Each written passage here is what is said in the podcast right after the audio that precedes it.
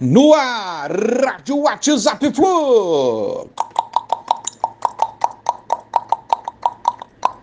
Bom dia, galeraça tricolor. 4 de julho de 2022. Fred assumiu o Instagram oficial do clube desde a goleada de sábado, está interagindo a beça, muita coisa com os torcedores do Fluminense. Gostaria também de realizar um amistoso entre o time de 2009, aquele time que escapou do rebaixamento, derrubando a matemática, né? Contra a equipe campeã de 2012. Ficaria assim: a equipe de 2009, Rafael Gum, Cássio Dalton o trio aí de zaga. Mariano, Diogo, Maurício, Marquinhos e Conca, Alain e Fred. E o timaço de 2012, Cavalieri, Brum, Gum, Leandro Eusébio, Leandro Eusébio e Carlinhos, Edinho, Jean Sobes, Thiago Neves, Wellington Nem e Fred. Seria realmente sensacional esse amistoso.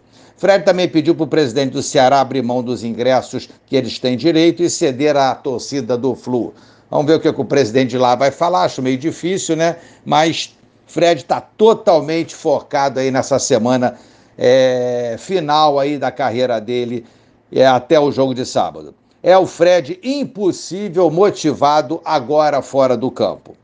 Parte do elenco, amigo, se reuniu ontem no nosso CT, à tarde, na folga deles, né?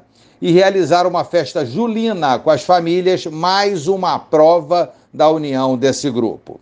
Cano, artilheiraço do Flu e artilheiraço absoluto do Brasil em 2022. Como faz gols e de todos os jeitos o Cano. 25 gols até aqui. Líder em todos os rankings de todas as divisões do brasileiro. E vem mais por aí, hein? Estamos apenas iniciando julho.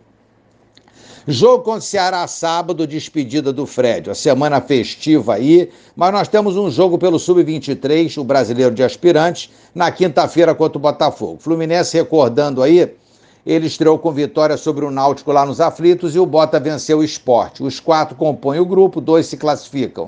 Fluminense quer esse título da categoria e Fluminense que já ganhou o Sub-20 em 2015, o Sub-17 em 2020 e o Sub-13 em 2019. Falando aqui da parceria entre o, o, Fred e o Cano. O jornal aqui extra diz o seguinte: parceria entre o coração e o L. Fred e Cano estreitam relação antes da aposentadoria do Camisa 9. Realmente é uma relação muito próxima, né?